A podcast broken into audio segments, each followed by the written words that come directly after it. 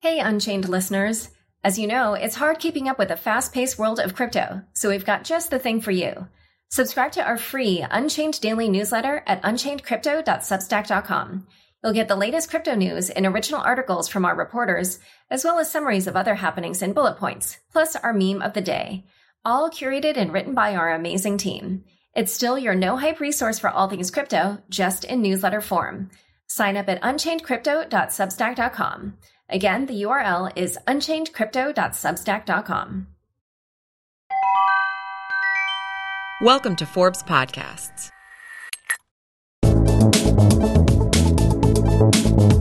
Hi, everyone. Welcome to Unchained, a Forbes podcast produced by Fractal Recording. I'm your host, Laura Shin, a Forbes contributor covering blockchain, digital currencies, and fintech. Thanks for tuning in. Today, I have two guests. First is Chris Berniske, blockchain analyst and products lead at ARK Investment Management, which is the first public fund manager to invest in Bitcoin and the only one offering ETFs with Bitcoin exposure. Joining Chris is Adam White, Vice President of Business Development and Strategy at Coinbase, which runs a popular Bitcoin consumer wallet and an institutional exchange called GDAX. Welcome, guys. Hi, Laura. Thanks for having us. Chris and Adam are here today to talk about Bitcoin, and more generally, cryptocurrencies, as a new asset class, a topic they explored in depth in a white paper they co-wrote. But before we dive into their findings, Chris, can you tell us a bit more about yourself and ARK? Sure. So ARK is an investment manager that was founded about 2.5 years ago, and we were founded with the mission to inject the open source ethos of software development into Wall Street research and asset management. What that means is we share all of our research and publish every single trade we make so that the public can see everything we're doing and question our actions, which makes us better and keeps them informed. We focus on the innovations that are shaping our future, so things like autonomous vehicles, robots, cloud, and of course, blockchain technology. And so we use those investment themes to create ETFs, as you mentioned. And so I am both an analyst and a products lead, so that's a combination of research and business development. And I've written a number of white papers in the blockchain space now. While I'm bullish on blockchain technology generally, I'm most bullish on permissionless innovation. Great. Adam, tell us about yourself, Coinbase, and GDAX. Sure. So I lead partnerships and strategy at Coinbase. Coinbase is one of the easiest places to buy, sell, and store Bitcoin. So for context, we've done almost $4.5 billion of transactions for our customers. I've been with Coinbase for almost 3 years. I was originally focused on bringing Bitcoin to merchants like Overstock, Expedia, and Dell Computers. And more recently, I've been heading up product for GDAX, which is our institutional exchange and one of the most liquid trading exchanges in the U.S. And throughout the world. Great. So let's talk about your white paper. In order to determine whether Bitcoin represented a new asset class, what criteria did you look at? So initially, what we did is we reviewed a bunch of the pre-existing literature out there. As with most research, it's important to first know what's been done already. And so one of the seminal papers is a paper written by Robert Greer. I'm amused by the name. It's called What is an Asset Class Anyway? And what's pretty clear in that paper is while there are some well-known characteristics, there's still a lot of work to be done in precisely defining what an asset class is. So building upon Greer's work and a few of the other notable names out there, we came up with 4 key metrics. One was investability, and assets must first meet that metric, and that's broken into 2 things. One is sufficient liquidity, so enough volume turning over every day, and then the second is mechanisms to invest. If an asset meets that, which it's pretty clear Bitcoin does, it trades over $1 billion a day in exchanges and arguably just as much OTC. Then we went on to look at 3 other things. One was the politico-economic profile. So, and that's something we can get into later, but it's the basis of value, the governance, the use cases. Next was the correlation. So how does Bitcoin move in relation to other assets in the capital markets? When it goes up, do other assets go down and vice versa? And the last one was the risk-reward profile, which is a combination of absolute returns and volatility. And I'm sure we'll get into that as well. And when you looked at the data, what did you discover? I think we were surprised to find just how neatly Bitcoin differentiated itself from other asset classes. So like Chris commented on, one of the first things we looked at was what's the basis of governance for Bitcoin? How is its value created when you compare that to other asset classes like precious metals, commodities like oil, foreign currencies, even things like the equities market? And what we found is that Bitcoin, or more largely digital currencies, really kind of differentiate themselves uniquely. So one is the price behaves very differently to market forces. So essentially what we did is we calculated a 1-year rolling correlation among these varied asset classes and looked across the board, and Bitcoin had near zero correlation to all of them. So what that implied to us is that Bitcoin doesn't follow in line with other assets. For example, if the price of equities are moving up, does Bitcoin move up with it, or does it actually move in the opposite direction? And we found that it does neither. So to us, this idea of diversifying one's portfolio with an alternative asset class like Bitcoin could be a prudent move for many asset managers or individuals. The other thing we found that was really unique was looking at the risk reward profile. And what that basically is a measure of risk in the form of price volatility to reward, which is essentially just the absolute returns of Bitcoin. And when you compare those two, you get something called the Sharpe ratio, which is just a measure of return per unit of risk. And what we found is that Bitcoin better compensates investors for the risk they're taking 3 out of the last 5 years. So there's always a lot of talk about Bitcoin being inherently volatile or far too risky of an investment. And what we wanted to do was measure that against the return of Bitcoin. And while there's no doubt that Bitcoin is more volatile than other asset classes, we've seen two things happen. We've seen that volatility decrease over time, over 50% in the last few years, but we've also seen the return of Bitcoin outperform that amount of risk.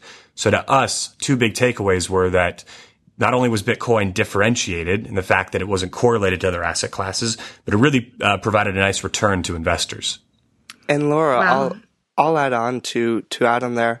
I think from the qualitative side, as we worked to define the asset as well, as Adam mentioned early on, this idea of governance. So when I talk with people within the financial services space, one of the first things they always ask me is, who's controlling this? And it's kind of this mind-blowing concept of there technically is no single person controlling this, no single entity. It's a balance between all the stakeholders. And that's really not something that we've seen with most any typical capital market asset. And the other one is use cases. And this is really greenfield territory for Bitcoin in terms of, I wouldn't use Apple stock to necessarily transfer ownership of my house, but I could potentially use Bitcoin, especially as we roll out SegWit and we see a more flexible scripting language in the future. Okay, and just unpack that a little bit at the end. What did you mean when you talked about a scripting language and SegWit? Okay, yes. So SegWit is shorthand for segregated witness. It's actually something that should be activated within the core Bitcoin software in the coming weeks. And what it does is it does a number of things, but most importantly, by segregating the signature that goes along with every transaction, it both allows more transactions to be fit into a block, about 60% more, but it also allows a more flexible signature types, so to speak. So you can do more varied forms of transactions. Okay, and so for the less technical part of, members of our audience, essentially it means that it's going to make Bitcoin more efficient and in a certain way more flexible to be used for other assets. Is that correct? Yes, and use cases like the Lightning Network, which will allow high-speed microtransactions, and then also this whole idea of side chains where you start to connect other blockchains and anchor them in Bitcoin, or you can exchange assets between different blockchains. This all gets deeper into the technicals, but I think the important thing for the listener to realize is that Bitcoin is very flexible. It gets this bad rap in terms of being rigid compared to Ethereum, but in time I think we'll see the two become very flexible and compatible with one another. And essentially the takeaway for investors is that soon they'll be able to trade different types of investment products that are digital currencies. Is that the thinking? Yeah, I think that's generally our philosophy and mine as well, is that right now what we see is Bitcoin as the first prime example of this new asset class, which we refer to as digital currencies. But even that name itself doesn't quite capture what the underlying asset is. While Bitcoin is kind of used as a currency, I can send you money just like I can send an email to anyone. It's this idea of an international network for value transfer. Like Chris alluded to, there's other assets that you could also move through Bitcoin. It could be proof of ownership. It could actually be something like a security or even land registry. So in larger context, we look at Bitcoin as the first example of a digital currency, but I think our belief is that we're going to see a world where there's not just one master digital currency, being that Bitcoin. We may see a world where there's multiple digital currencies and each one solving a different problem. We're seeing this happen with Ethereum coming online and having a higher order scripting language to create things like smart contracts, which Bitcoin itself is not incapable of doing, but it's just more difficult to do at this stage. But at the end of the day, all digital currencies is programmatic money. It's a way for machines to essentially talk to one another and move value in a distributed manner. I think what we'll see is a world where there's many digital currencies, but they all settle and clear programmatically with one another, and the end user isn't going to have to worry about, am I holding Bitcoin? Am I holding Ether? Am I holding something new all together? It's the same way that when I swipe my credit card to buy a cup of coffee at Starbucks, I don't understand the inner plumbing of how a credit card network functions and an issuing bank and acquiring bank. All I need to know is that values move from my account ultimately to the merchant, and in return, I'm benefiting from that service or product that I wanted to acquire. Well, that's interesting, because normally I think of, you know, when you have a cryptocurrency, you're spending like just that Bitcoin, or, you know, in the same way that I would think about spending dollars or euros. But you're saying that eventually someday they'll be used in the background, and whether you have Ether or Bitcoin or whatever, it won't matter, and that it will all just be oh, that's fascinating. I think that's exactly right. One of the things I always think about is potentially Bitcoin succeeds when no one knows they're using it. So a good example of this is, like, we like to think that payments find the path of least resistance, right? The most frictionless way to move value. Right now, when I use Apple Pay, I have a credit card tied to my iPhone. So when I tap my phone, values transfer through that credit card network. But credit card networks carry with them high fees, and other things. Digital currencies do not. So over time, I think we could see a world where when I tap my phone, I'm ambivalent that instead of value moving through my Visa card, it's now moving through Bitcoin. Because at the end of the day, I'm not even focused on what that rail is. I'm just focused on the end product or service that value transfer is providing me with. Okay. Yeah. And there are some startups that are using Bitcoin in exactly this way to move money in the background, like Circle or Abra or Align Commerce. Exactly. All right. So actually, let's move away from some of the consumer applications and talk about what professional traders are doing. Are we seeing them approach digital currencies as an investment? I think we are. I think we're still in the early days of how investors are creating a thesis around this emerging asset class called digital currencies. But we very much are seeing greater and greater interest in the investability of Bitcoin. Early on, 2013, 2014, I think most of the focus was on the applications of the technology. So we saw people using Bitcoin in a transactional medium. Those were the merchants accepting Bitcoin as a form of payment. As that really demonstrated a viable use case for Bitcoin, I think what we've seen are more individuals and institutions alike come online and say, hey, this idea of a blockchain has value. And Bitcoin is just one example and the largest example of a public blockchain. There's real value into owning a piece of that, a token that helps power the network. And what we're seeing is that transactional volume compared to trading volume is actually shifting, that we're seeing greater number or greater value of Bitcoin moving into the trading world than we are in the actual transacting. A good example of this is On a worldwide daily basis, we see well over $1 billion of Bitcoin traded globally per day. And that's not on par with some of the equities and obviously FX markets of the world, but it is a good sign that this market is not as illiquid and thinly traded as many believe. We're really seeing it emerge as a global asset that many people can and do trade.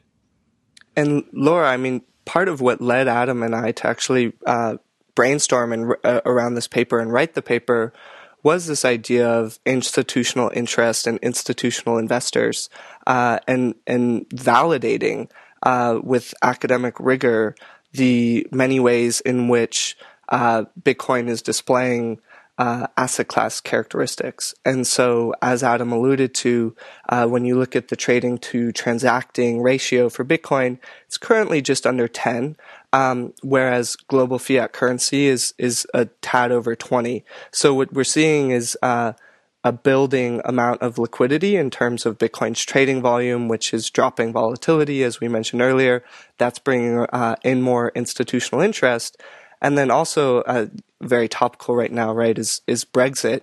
And so I was on CNBC recently because a lot of institutional investors are freaked out about the capital markets at the moment. People are fleeing from equities to bonds. There's negative interest rates. And so people are looking for areas to protect themselves. And while Bitcoin is still volatile, it's been about as volatile as oil over the last year. It's increasingly being used, I like to call it, as a disaster hedge within the capital markets for capital market participants. And so again, that's why we're seeing a lot of volume, both from exchanges, but also over the counter, which is a darker pool. But some people are positing that over the counter volume is on par with exchange volume, which you could therefore argue Bitcoin may be trading almost $2 billion a day. Now, there's a lot that goes into that, and people are concerned about how much volume goes through China, which is something we can get into. I see it as all good for the ecosystem, but again, this is part of what led us to write the white paper. So there are a few things I want to actually dive into a bit more in your answer. Why don't we keep going with this, talk about Brexit. I think Adam was saying that he pulled some interesting data about, what was happening in terms of Bitcoin around that time. What did you end up seeing? Yeah, first off, let me just caveat this and say it's really difficult to separate how Brexit is affecting the Bitcoin world because there's a lot going on right now. We're seeing China continue to devalue the yuan. We have something called the Bitcoin halving event coming up, which is a change in how much a new Bitcoin's introduced every day. So there's really a lot happening. But what we did at Coinbase is, being one of the largest Bitcoin retail conversion services, as we said, let's take a look at our customers in the UK and let's see how their activity patterns have changed over the last week. And essentially what we've seen is a double-digit increase in the number of new user signups as well as the amount of Bitcoin purchased.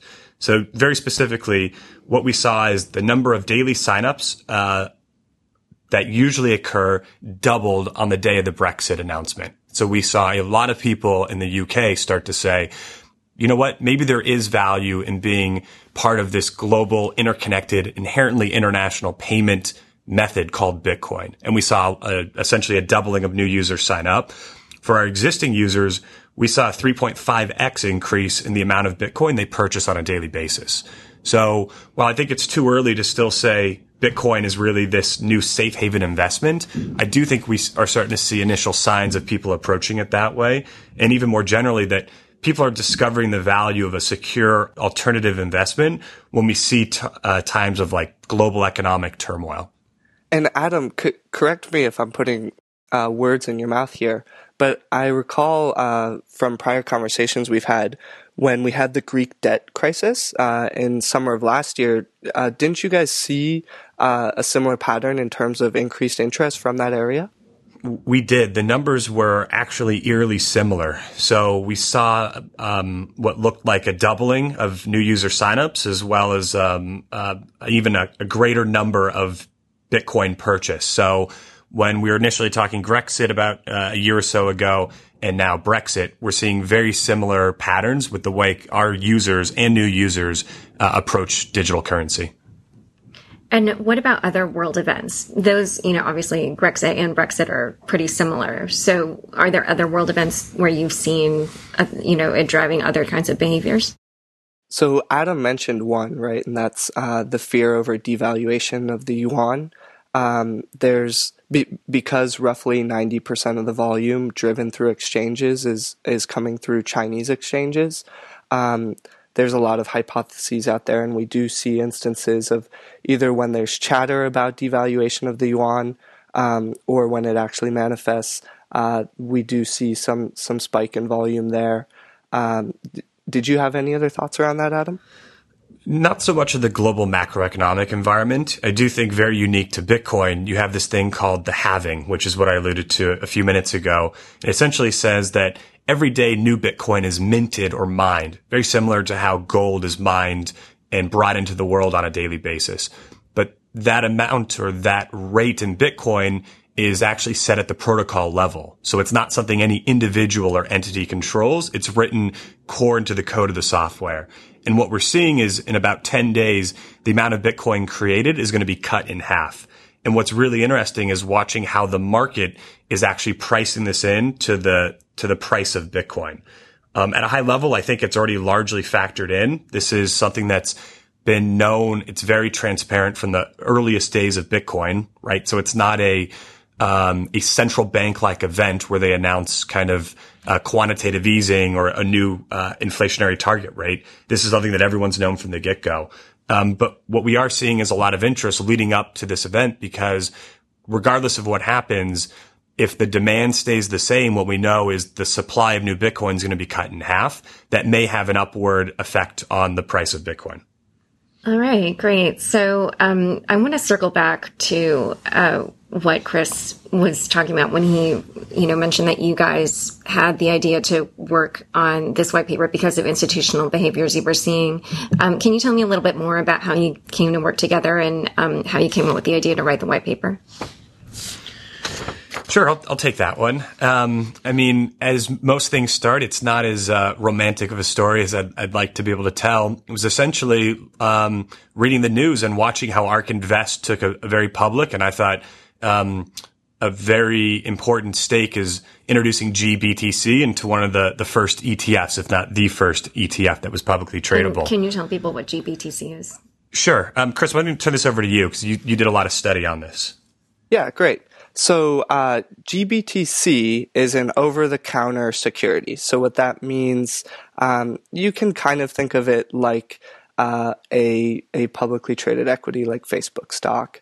It's a little different, but that is what GBTC is, and it tracks to 1/10 of the value of one Bitcoin. Now, the way that GBTC is created is investors that exit from the Bitcoin Investment Trust, which is a private placement trust. Those investors can sell into the public markets and exit their private placement. Sort of when a company comes public, that private equity gets sold into the public markets. That's sort of the process from the Bitcoin Investment Trust into GBTC. Now, the thing with GBTC is it's a quasi-close-ended fund. So what that means is only when investors sell out from the Bitcoin Investment Trust into the GBTC is more GBTC created. And so that's why we actually see GBTC often trading at a premium to Bitcoin's price. Now, interestingly, since we invested in GBTC in early days for that product, it was September of 2015, we had instances where we bought GBTC at a discount to 1/10 of a Bitcoin, and it has since gone 5x for us. We have it in two of our ETFs, our Next Generation Internet ETF, ARKW, and our Overall Innovation ETF, ARKK, and it's grown to a top 10 position in both. I think in terms of building on what Adam was saying about how we came together, obviously Coinbase is a thought leader in the space, and ARK has been building its way towards being as much as well. And we connected on an intellectual level, both curious about everything going on in the space, both realizing that a lot of education is still needed, especially to bring this back around to your more typical investor or more typical world citizen. And so that's what was the genesis for this white paper, and we'll be working on future white papers here in the near future. And so do you want to finish the story about... That's it. The only part that Chris left out is that we originally connected over a bowl of pho in Midtown Manhattan. And like you said, discovered a shared interest in how the investment community was approaching digital currencies, and specifically decided to dive into Bitcoin and bring kind of a unique perspective from both sides. Chris and ARK side, obviously, with thematic research and really understanding kind of institutional investors. And Coinbase's perspective, which has unique insight into what our 4 million customers are doing with Bitcoin around the world. So let's talk about other digital assets. There have been hundreds of so-called altcoins developed. Some of the more well-known are Ether, Litecoin, and XRP, which is by Ripple. Many of them languish in value, though. What separates Bitcoin from these other altcoins that have not increased in value? Yeah, I think it's really kind of three things. Number one is Bitcoin has a first mover advantage. So we have to remember Bitcoin itself's only been around for 7 years, but it was the first to introduce this idea of a decentralized blockchain. From that, you have things like network effects, right? The more people use it, the more valuable it is for others to use it. That is a tremendous first mover advantage that Bitcoin has over other digital currencies. Second is it's also the most well known. Obviously, a lot of the press and public became first aware of Bitcoin in 2012, 2013, when we saw some of its meteoric rises in value. And since then, it's always been on the radar of people's interest, I think, much more so than other more obscure or newer digital currencies. The second one is that it has a clearly differentiated value proposition. When you look at other altcoins, many of them, for lack of a better term, are really just copycats to Bitcoin.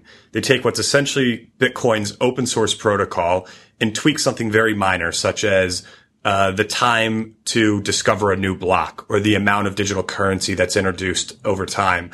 These really aren't differentiated value propositions, and so there's not a unique or compelling case for people to shift from using Bitcoin to another altcoin. Third is Bitcoin's track record of success, right? This protocol has been around for almost 7 years. It's really the first one introduced, and it's been vetted and tested what's essentially the largest white hat hacker program in the world, right? Because if anyone can figure out how to break the Bitcoin protocol, there's a tremendous prize on the other side of that. Up to this point, no one has. We've definitely seen Bitcoin companies built on top of Bitcoin have been hacked or compromised, but Bitcoin itself never has. That trust, that belief that Bitcoin has a very solid foundation is why we believe we continue to see people interested in Bitcoin rather than alternative digital currencies. And I agree with everything Adam said there, and I want to emphasize one of his points, and that's the idea of network effects.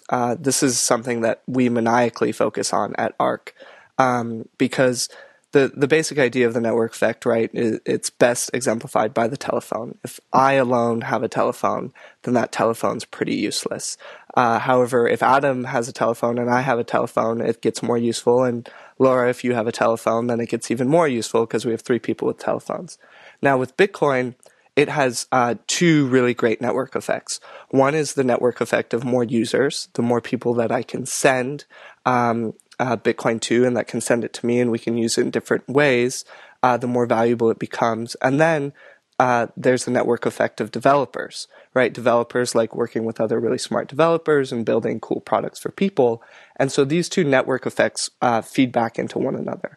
I think what we've seen with a lot of the other altcoins or public blockchain cryptocurrencies out there is that while they come out hot, they don't get that flywheel effect going of the network effect. And so it's easy for them after a period to fade into obsolescence. I think, Ethereum has done a great job of getting over that hump or that activation energy, so to speak.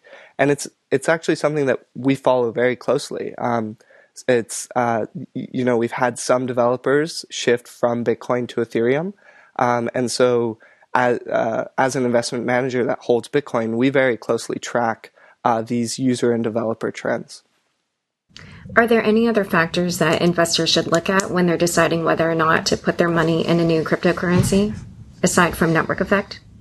Yes, definitely. I think this is where looking at things from a holistic perspective, from an investor's entire portfolio is really important, because the rap that Bitcoin always gets is, oh, it's too risky, and risk is quantified most commonly by volatility. How much does this go up and down every day?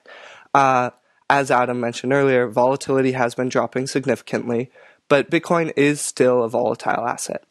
Now, when you combine looking at volatility with this idea of correlation of returns, what's interesting is, let's say on one day Facebook stock goes up, but on that same day Bitcoin stock goes down, or Bitcoin itself goes down, and on the next day it's vice versa. What actually starts to happen is those price movements counteract one another, and so the entire investment portfolio becomes less volatile and therefore less risky. And this is kind of a mind-blowing idea, but it's one of the cores to modern portfolio theory. And it's basically this: you can have a more volatile asset, but if it's zero to negatively correlated with other assets in your portfolio, it can actually decrease the overall risk of your portfolio. And we have seen instances of this with Bitcoin in the past. For example, if you had swapped 1% of equity, so stock positions in your portfolio, into Bitcoin in late 2014, you actually would have seen both the overall risk of your portfolio decrease and the absolute returns of your portfolio increase. That is, you know, an investor's dream, and that's something that's really important for people to realize when they're thinking about putting this into their portfolios. So speaking about risk, before Brexit, the cryptocurrency community poured more than $150 million into crowdfunding the DAO, which is what's known as a decentralized autonomous organization. And that is essentially an entity whose actions are governed by a series of bylaws that are programmed into computer code. But loopholes in that code allowed about $60 million of the DAO's currency, which was called a DAO token, to be stolen. When looking to invest in cryptocurrencies, how can investors protect themselves from adverse events like this? I think the answer is a very simple one. It's investors have to do their homework. They have to understand the risks. They have to know the idea of the investment they're entering into, and there's no substitute other than spending the time and energy to understand what that is. Many times, and for example, in our white paper that Chris and I wrote, we pointed to Satoshi Nakamoto's original white paper as one of the first sources that all interested investors should read. For things like Ethereum and DAO tokens, I think that holds up as well. I don't think there's any investment manager out there or individual necessarily that would invest in an asset class they don't fully understand. So first and foremost, you have to do your homework. The caveat to that is, I'm acutely aware, and I think many are, that's not always possible when we're looking at things like smart contracts or decentralized autonomous organizations that raise essentially crowdfunding in a decentralized manner. This is really pushing the envelope of technology and capital markets. However, there are those out there that have the ability to read and understand code. And that's the beautiful thing about digital currencies like Bitcoin and Ethereum and digital assets like DAO tokens. The structure, the protocol for how that asset is governed is entirely open source. And I look at it much like learning a new language. I may not invest in something that I can't understand, but if I can learn the language to read and understand that, I think it'll help me make a more informed decision. So really at a high level, you've got to do your homework and you've got to understand what you're investing in. And I do want to point something out here with the DAO, and it's something I think investors should take into consideration when they're looking at these different assets, and that is the underlying security, right? So the DAO was an application that rode on top of Ethereum. So we can think of Ethereum or Bitcoin and Ethereum's blockchain and Bitcoin's blockchain sort of as an operating system, right? And just as I have my Mac operating system, and I have applications on top of that operating system. Those are fundamentally different things. And so while the DAO was compromised, and it looks like they are going to resolve things, that is a very different beast from the security of Ethereum's blockchain. And so this was actually something I focused on a different white paper, and that was looking at the long-term security of how the underlying compute infrastructure is incentivized. And so that's something, again, as Adam was saying, investors need to do their homework, and it's upon us that are involved in the community to make sure that we do our homework and really educate everyone as best we can. Yeah, that's right. I think the DAO and really Ethereum are still an experiment, right? Ethereum, the blockchain, the worldwide computer, in essence, has really only been around for about a year. We'd be remiss if we said this is absolutely going to be here to stay. I think users need to explore the technology. They need to test with it. They need to experiment. They need to play around. They need to get their hands dirty. And this is really what Coinbase's mission is all about, is let's provide easy, unfettered access for people that want to acquire a little bit of digital currency, whether as an investment or whether they actually want to use the application. They actually want to use the network to send and remit value. There are services like Coinbase that try to do this in a very simple, easy to do way. But ultimately, we're in the early innings of this kind of new wave of digital currency. Aside from Bitcoin, the most well-known, or at least the most popular cryptocurrency is Ether. Have you looked at the investing behavior around Ether? How is it different?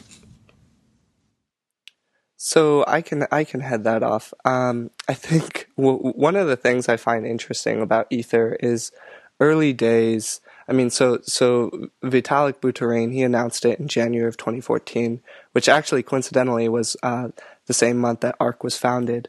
And early on, the core developers of Ethereum. And Ether is the cryptocurrency that rides atop Ethereum. They said this is not meant to be used as an investment. Ether is converted into gas, and gas pays for computational units which perform operations within Ethereum's world computer and the smart contracts therein. So I think of Ether more as digital oil, and Bitcoin more as digital gold.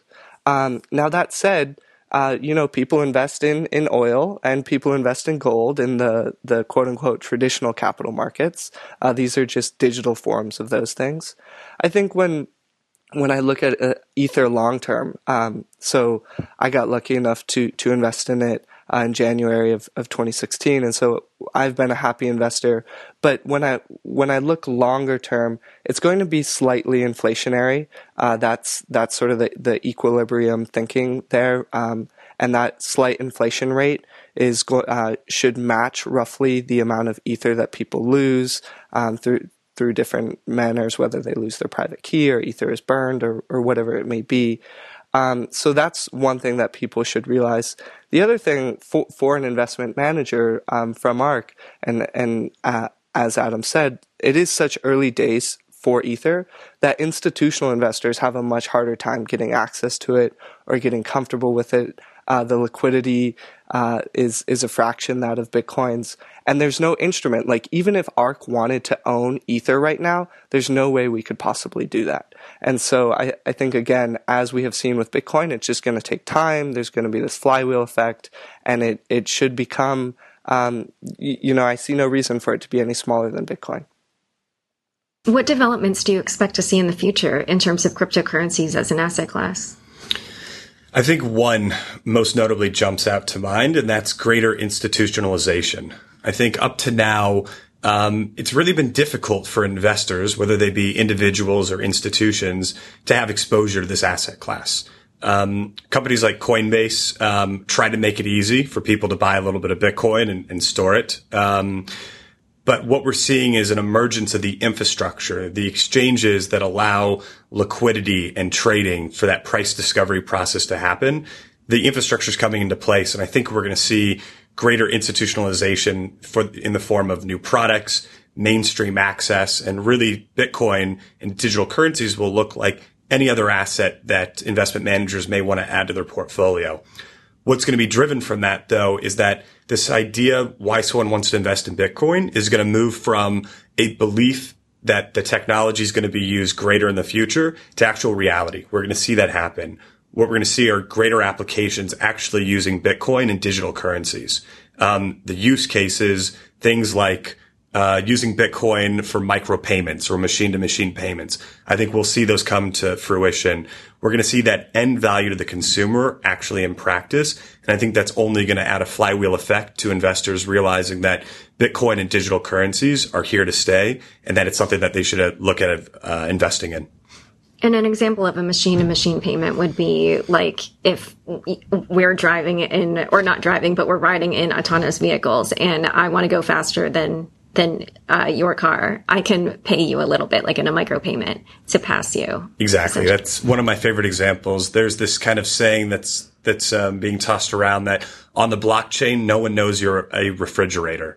And what it kind of represents is that in reality, in the real world, I actually need to use my credit card or use a authorized payment credential to be able to complete a transaction.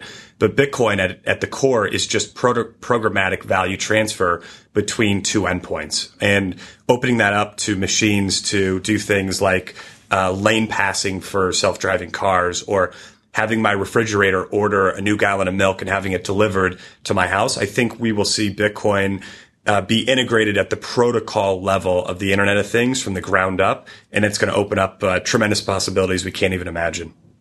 And Laura, I just want to add on there. I think when we look back to 2016 and 2015 and 2014, and we're in the 2030s or whatever it may be, we're going to realize what early days we were in. When the Internet was getting started, there wasn't the Internet to disseminate the information about everything going on. With Bitcoin and blockchain technology right now, all this information is flying around. And so people get frustrated. Why isn't it doing this? Why isn't it doing that? Well, this is a fundamentally new technology. It's a general purpose technology. So on par with the steam engine, with the internet, with machine learning. And these things take a long time to build. So a refrain you'll hear a lot in the space is we're in the like 1993 or 94 of the internet, where Mosaic came out, the first internet browser. And so there's two sides to that. One side is there's a really bright and promising future in front of us. The other side is there's going to be a lot of mistakes made, a lot of pain, and a lot of learnings, which will drive the system. And I think over time, we will see an interconnected web of chains, much like the internet is composed of a massive system of intranets. And it's going to be that the different blockchains that is going to be really important for the overall value add of this system. What do each of you most hope people will take away from your white paper? What I hope is that people begin to understand that while the technology may be difficult to understand, the pieces to develop an investment thesis are there. Our attempt at this paper was to say you can very quantitatively measure the performance of this asset class and make an informed decision whether or not it's something an asset manager or an individual wants to add to their portfolio. So my hope very simply is that people use this paper as one of the pieces to start developing their own investment thesis. Chris? And I follow along very similar lines as Adam. It's really important to me that people realize this is no longer a fringe technology or a dark asset. This is a innovation that is something that deserves utmost respect. And atop that technology is this asset that displays really awesome characteristics for someone's portfolio. And it's pretty clear to me that while Bitcoin is the first of its kind in this new asset class called cryptocurrencies, there's going to be more to come, and people should definitely be attuned to everything that's going on in this space. And Chris, where can our listeners find more of your work or contact you? Yeah, so ARK's open source ethos allows us to put all of our research on our website. So that's ARK, A-R-K, invest.com, and people can contact me directly. My Twitter handle, which is at ARK blockchain. And Adam, what about you? Yeah, so if for the listeners out there that are interested in purchasing a little bit of Bitcoin or soon Ether to get started, to experiment with the technology, very simply, you can go to coinbase.com. Alternatively, for the institutional investors and sophisticated traders out there, we operate a platform called GDAX, Global Digital Asset Exchange, where you can get started with a full spot exchange order book. And that website is just GDAX, GDAX.com. This has been a truly fascinating conversation. Thank you both so much for coming on the show. Thank you, Laura. Thanks, our pleasure. Laura. The pleasure was ours. Thanks for joining us today. If you're interested in learning more about Chris and Adam's white paper, check out the show notes, which are available on my Forbes page, forbes.com/sites/Laura Shin. And please review, rate, and subscribe to the show in iTunes if you like what you're hearing. Thanks again.